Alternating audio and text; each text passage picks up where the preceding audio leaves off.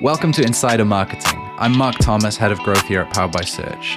And each week we'll be breaking down a SaaS company's marketing, giving ideas about how we would improve the strategy to get more trials, demos, and revenue using demand gen, SEO, and paid media. Hey everyone, and welcome back to another episode of Insider Marketing, the show that answers the question what happens if an immovable force hits an immovable object? I'll just leave that hang there for a minute. it really doesn't answer that question. No, in fact, Insider Marketing is a show which looks at strategy for marketing SaaS companies. And today I'm joined again by Dev Basu. Dev, you're you're basically a co-host at this point. You've been on so many times. I'm an unpaid co-host, but here I am again. well, hey, look, someone's got to do it, and if you're the boss of the company, you may as well be the unpaid co-host. So I'm I'm happy to have you uh, again. I'm always so glad to chip in. Thanks for having me. All right. Today we're talking about DigitalOcean. And uh, for the uninitiated, here's a little bit of info that I prepared about DigitalOcean. Now, before we dive into the episode, I want to give you some context around DigitalOcean. DigitalOcean is a suite of products for cloud development. They were founded in 2012 in New York. Now, most of the companies on Insider Marketing don't have public revenue figures, but because they're a publicly traded company, DigitalOcean does. And at the end of Q4 2021, they had an annual recurring revenue of $490 million. And a little bit different today, we're going to share strategy ideas for general demand with Dev Basu. Let's dive in. All right, so DigitalOcean is a very different company in many ways to companies that we normally talk about.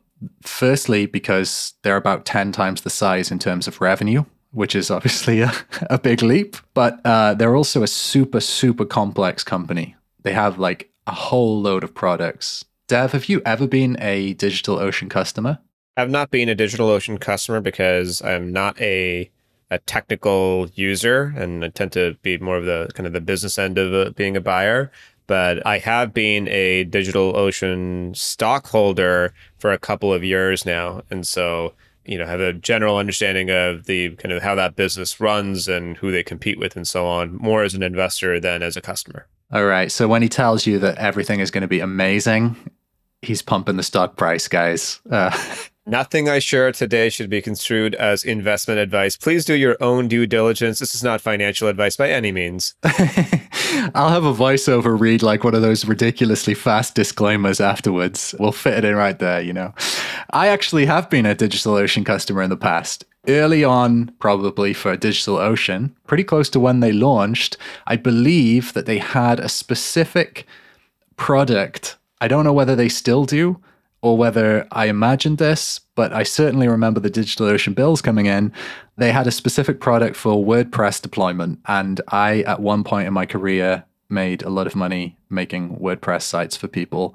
So I am familiar with DigitalOcean. I have also been a customer of many of their competitors. And I was tweeting about this recently. In fact, I did a thread about how my startup, my last startup, suddenly went from, I think we had like 1 million posts to 16 million in four days. And so the scaling costs were like insane. I have never been more stressed than those four days. We were a Heroku customer. We had also used AWS uh, for some stuff. So it feels pretty visceral to look at DigitalOcean today, and I feel a lot calmer because I remember my DigitalOcean bills were significantly lower, which is actually potentially a good place to start, right? Dev, you're a you're an investor. You well, you own stock. You probably get the financial highlights, right? Yeah, I've been looking at their uh, their fourth quarter results that they put out, basically, and it's interesting. You know, when we when we start thinking through where they're at they have been building a pretty good business. I mean, net dollar retention over 110%. Revenue growth has been strong, double digit growth basically as well. And that's kind of what we look for. Like we we want to see businesses that for the same beginning of period customer expand them by the end of a particular period, which means they're buying more from that business on a usage based perspective. And then it is good, but it's not best in class. Like if you think about the businesses in the Cloud 100 that have net dollar retention in the 130, 140 range, for example, that is where you know, true best in class kind of comes in. And the way you end up doing that is by selling multiple services and then growing the expansion revenue within those, uh, you know, the, that bucket of services, if you will. The other thing that's interesting about DigitalOcean specifically is that a lot of the customer base is um, SMB focused. So maybe unlike uh, you know Google Cloud or Azure, which tends to be more enterprise focused and is a large purchase the CIO typically will uh, would put many millions of dollars behind. DigitalOcean tends to have uh, customers that that tend to pay a far more SMB type of ARPU. And so their ARPUs tend to kind of be around the $65 range. And, and, it, and they've been growing that over time. But this is not a, you know, multi-million dollar type of purchase by the companies that use them. There are some large companies that use them basically as well. But the average customer is an SMB customer. And as a result of that, that comes with some challenges with uh, churn just by that element, for example. So they used to have churn that was about 20% in their first month, and their CEO was able to get it down to around 10%, which is uh, which is great. But there is still a, a large SMB base that you know doesn't want to manage their own infrastructure. Yeah, it's really interesting that so rarely get to look at the public numbers and discuss them publicly that probably a lot of people who listen to this podcast won't have heard us talking like this before. But this is how we think about growing businesses, growing SaaS companies. It's like, okay, rather than what are the channels and what are the strategies and tactics you use, like you have to go back and understand that if you want to deliver predictable growth, you need to understand the levers of growth in the first place. So that ARPU number is really interesting to me because obviously in a in a, a shareholder letter or a, a kind of a, a, you know any kind of report to shareholders, you're going to like lead with the great news. And the great news is that there was a 29% over the fourth quarter growth in ARPU, right? Average revenue per customer. The kind of interesting number that follows that, though, is that they've got total customers grew to 609K with 99,000 customers paying more than $50 per month. And then here's the thing this cohort represented 83% of total revenue and it grew 24% over the fourth quarter, which is great. But 83% of their total revenue comes from 99,000 customers who pay over $50, right?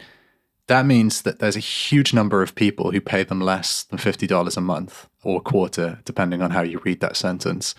And I bet that's mostly down to non active accounts or accounts who only have one service. So, a key aspect of the focus here if we were working with DigitalOcean would be basically okay, how do we focus on reviving inactive customers, first of all? So people who maybe ran something on the product and then were like, okay, we're going to have to like develop this over time, or increasing the revenue from the sub $50 segment. So those people would be people who were just using one service versus the people who were previously using one service and then like churned because they went to maybe AWS or Heroku or whatever they ended up using or like home rolled their thing because uh, they're maybe developers. But like that's the kind of the first lever to pull when we're thinking about growth. What do you think about that, Dev? Yeah, I mean, I totally agree. If you think about the the three ways we think about growing the pipeline revenue and ultimately the ARR of the B2B SaaS company and, and technology companies you work with, number one, simple, just get more customers. Number two is get them to buy more often, which is kind of solved with with the recurring model. But then get them to buy more and more what? More products and more within the same products essentially. So that that's where the expansion revenue and the unlock comes from. And what we know to be true is that if you can sell a customer multi-product churn tends to go way down and you know the, the lifetime value tends to go way way up because now they're more reliant and there's some lock-in effects and there's a higher switching cost of moving away if you're doing multiple elements with the same platform. And i think that's where the digitalocean has grown so large in terms of everything that they do from the computing to the databases to storage and networking that if they have concentration risk with one of these services um, or solutions and not selling the others, the question then becomes what can demand creation or the customer journey evolve to, again, using their website? And our perspective on this is you can use customer marketing for the customers you already have. And rather than only using in-app messaging or email or you know sales reps, there's a way for you to be able to actually create a pathfinder, if you will, through your own website so that customers who bought product A can naturally get introduced to product B, C, and D so that they then go out and try those out. They start paying for them, and then you start growing that ARPU over time. That's really interesting. So you mentioned that we're not talking about in app messaging or email. What does it look like then to do what you just said? Well, if you think about in-app messaging and email, like the, the issue is that the email gets ignored, especially if it's purely broadcast based. It's not a channel issue as much as it is as it is about how to use the channel in this case. And similarly, in-app messaging is usually inopportune in terms of the time that it shows up. So, I mean, you think about this, Marc, every time you log into any SaaS that we pay for right now and you see one of those uh, intercom uh, message chatbot things that open up. How many times do you just close it because you want to get on with whatever you entered that app to start with? Pretty frequently. If i'm hey if i don't close it i'm probably procrastinating. So. Right? I mean it's one of those things where you're like this is an it's, it's an interruptive element to the thing that i want to do. And so it's a fine way of getting in front of people but it is interrupting them. And if you think about the way that selling and buying has changed. Buyers have so much more control of, especially with like a, a product led growth strategy where you can just, you know, go in and find solutions and sign up for them and pay for them without having to talk to anyone. It makes even more sense for that journey to be, again, this concept of a pathfinder where you lay it out in a way where you don't need everybody to have the same level of solution awareness of what they should potentially do next. And so that lends to better website architecture, better call to actions and jumping off points within the content within the website. And then if it comes to, if we are going to think about kind of further down in the channels like um, in email or in app messaging or even remarketing for that matter, what types of offers would you show and when would you show them to a customer such that if they're doing stuff with product A, the natural path is product B. And for a public company like Big DigitalOcean, they have score. I'm sure they have scores of analysts to be able to draw correlations between if someone buys X, that their propensity to buy Y goes up. And so it's easy to come to that conclusion. I think what we're talking about is how do you work backwards from that conclusion to go, what are the meaningful and non interruptive ways to talk about product B if you have product A using customer marketing and showcasing a light or shedding a light on customers who are buying product A and product B and seeing success from the better together combo. Yeah, that's really interesting. The solutions pages that they have on the site might be a good place to start while talking about this. So, the first place that I immediately jump because I've been there and I'm currently there in some respects is the SaaS development solutions page, which is one of the ones in their menu. And by the way, the site that they're working with here must be so big. I haven't actually looked at the site map, but I bet it's huge because they've got so many products and so many different ways of selling them. But that's not always a good thing in fact, you know, you have to really focus down on like how are we going to grow this thing? And the solutions pages are a good point to jump off here because of that. So if you click on this, you'll see SaaS hosting that grows with your business. And then there's a big block of text, which is fine. But the question that I have is how many people who want to build a SaaS or have built a SaaS and are at the point where they're looking at a cloud solution are going to go SaaS hosting that sounds like what I need. I think that that number is really, really low. And I don't want to be really critical here of DigitalOcean because, look, hey, they're at like 400, $400 million revenue. Like they're probably doing something right. But the reality is, like, this is a big market. SaaS companies are a big market because they grow fast, they scale fast, and that means that their need for space in the cloud scales fast as well, right? So a page like this, you got to get it right. And when I come to it, I don't think I need SaaS hosting. I think there's a bunch of services that I might need, but they're really aligned around a problem rather than around a specific like keyword. I don't think that many people who've built a SaaS are going, I need SaaS hosting. I think they're going, I need a cloud platform for my SaaS or or something like that. You actually scroll down the page a long way before you realize that they have different tools to structure an infrastructure for a SaaS business. So they got like flexible compute, managed databases, storage, networking, app platform, that kind of stuff. There's really, up until that point on this page, not a great way for me to discover what they actually can do for me as a person running a SaaS company or developing a SaaS product. And I think that's a really, really big missed opportunity on, on these pages and potentially site wide. Yeah, I totally agree with you actually on that. And, and often with the large business like this, and for context, by the way, they have about 36,000 pages that are in Google's index. So it is a beast of a website. You know, when it comes to B2B, especially, certainly there are are much larger sites when you think about something like a TripAdvisor and and their index. But for a technology company, that's a fairly large website, and so must be a nightmare to to handle and to upkeep essentially pages that go along with it. But if you look at like the consideration set of someone who, again, like yourself, Marc, has started a SaaS company and you're looking at uh, Linode or you're looking at Vultr, for example, their SaaS pages, I think, hit the nail on the head a little bit more. It's not about SaaS hosting, but it's about, you know, on Linode, it's cloud infrastructure that fits from user number one to your millionth customer improve SaaS margins with flat pricing structure, award winning support, and no contract plans.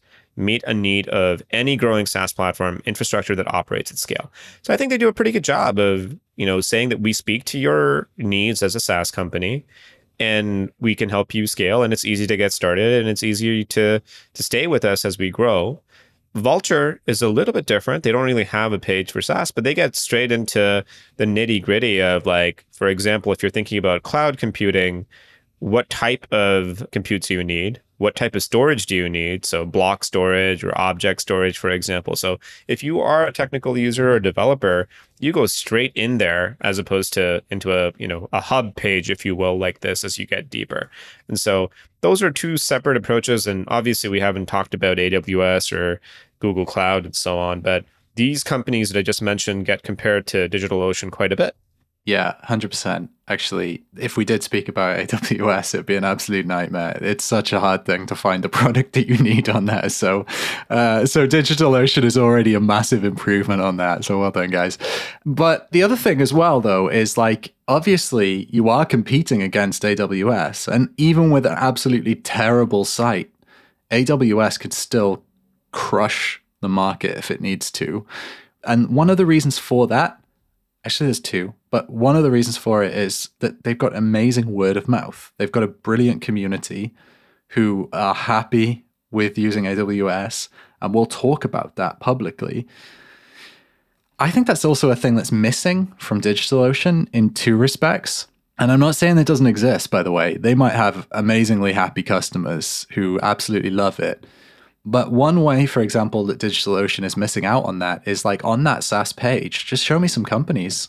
Like show me logos of companies that I might recognize, SaaS products that are reliable, that use DigitalOcean, right? That's a pretty easy next step. Like join companies like Airbnb or whatever in scaling with with DigitalOcean.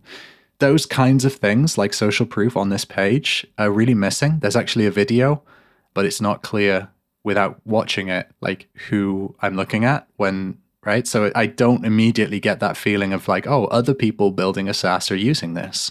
And the funny thing is, they actually have some of this content on like their homepage, for example. So you see companies like Ghost or WPMU DEV and some larger ones, for example, using their platform as well. But even reusing some of these content modules for social proof across the entire site is just one of the very simple, you know, low hanging fruit ways to improve the customer journey and to increase social proof. Yeah, 100%. And then I think the second thing, and this comes from reading reviews, by the way, of DigitalOcean uh, across the internet. One of the things that almost everyone said in those reviews is actually the community isn't what they expect it to be. That might be a strange criticism if you've never looked at a developer focused product before. But developer focused products often work on kind of advocacy and word of mouth and engagement and a feeling of like, hey, I'm also at my computer working on a product. I have questions. I need support from other people who've done this. So developing the community, and they do have a whole community tab, by the way, on their on their kind of site-wide navbar. I would actually go in a little bit and try to understand what isn't working in terms of community. Because even if you feel like you've got it right as a company, if your customers don't feel like that and are willing to go off and talk about that on review sites, that's a problem to be solved. Because if they'll talk about why the community isn't great and it's a main selling point for many developer focused products, they're also going to talk about how maybe like the product isn't quite there potentially, or like they can't get the support they need. And that's if you're a technical person in a company and you can't get the support you need to solve issues, that's a real big pain point that you're missing out on solving.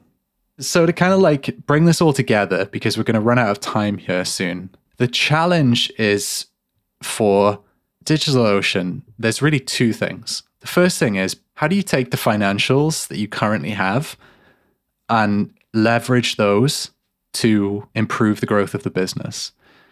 The first thing to do in that is to increase the average revenue per user.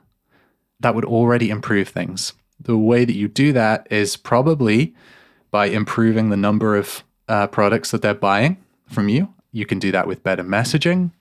You could do that with improved user journey on the website. And you can also do it with the ways that we said, uh, you know, maybe aren't 100% the best, like email nurtures, those kinds of things. The second part of that is getting people to buy and stick around for longer, right? So, how do you do that? You make it's a function of the first thing, really, but selling people more technical products that support their infrastructure is obviously a great way to improve the uh, the stickiness of a product like this. So there's that, and then finally, the second point really is that thinking about this community aspect and how to really make the most of that, so that the channel of community kind of advocacy opens up to you in a way that maybe you haven't already. Because that basically decreases the cost of acquisition across the board. If people are doing your marketing for you, developers are very word of mouth driven. We know this. They like social proof from actual developers and developer focused people. That will also improve the overall economics of the business. And at the end of the day, what you want here is predictable growth predictable growth happens when you realize, okay, here's the levers. We can pull these and these things will come out after that. Dev, do you have anything to add before we wrap up? No, I think you nailed it, man. It all just comes down to more customers buying more products more often and buying more of that same product as well from a user space perspective. Nice. All right. Well, DigitalOcean, that was really interesting. Thank you for sharing your numbers publicly. I know it's a fiduciary responsibility, but I still thank you for it because it made for a really interesting episode. We'll see you next time. Sounds good. And I am still long DigitalOcean. This is not investment advice, though. Bye. Well, that's it for today. But, friend, it doesn't have to end here. Because if you want to do something about your SaaS marketing, you should go to our website we have heaps of in depth blog posts, podcasts, and other resources about how to grow your demos, free trials, and signups with Demand Gen SEO or PPC.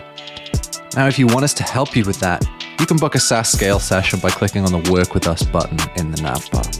Or you can follow me on Twitter at I am Marc Thomas, that's Marc with a C, or follow our founder Dev Basu, that's D E V B A S U. I'll see you next time for another episode of Insider Marketing.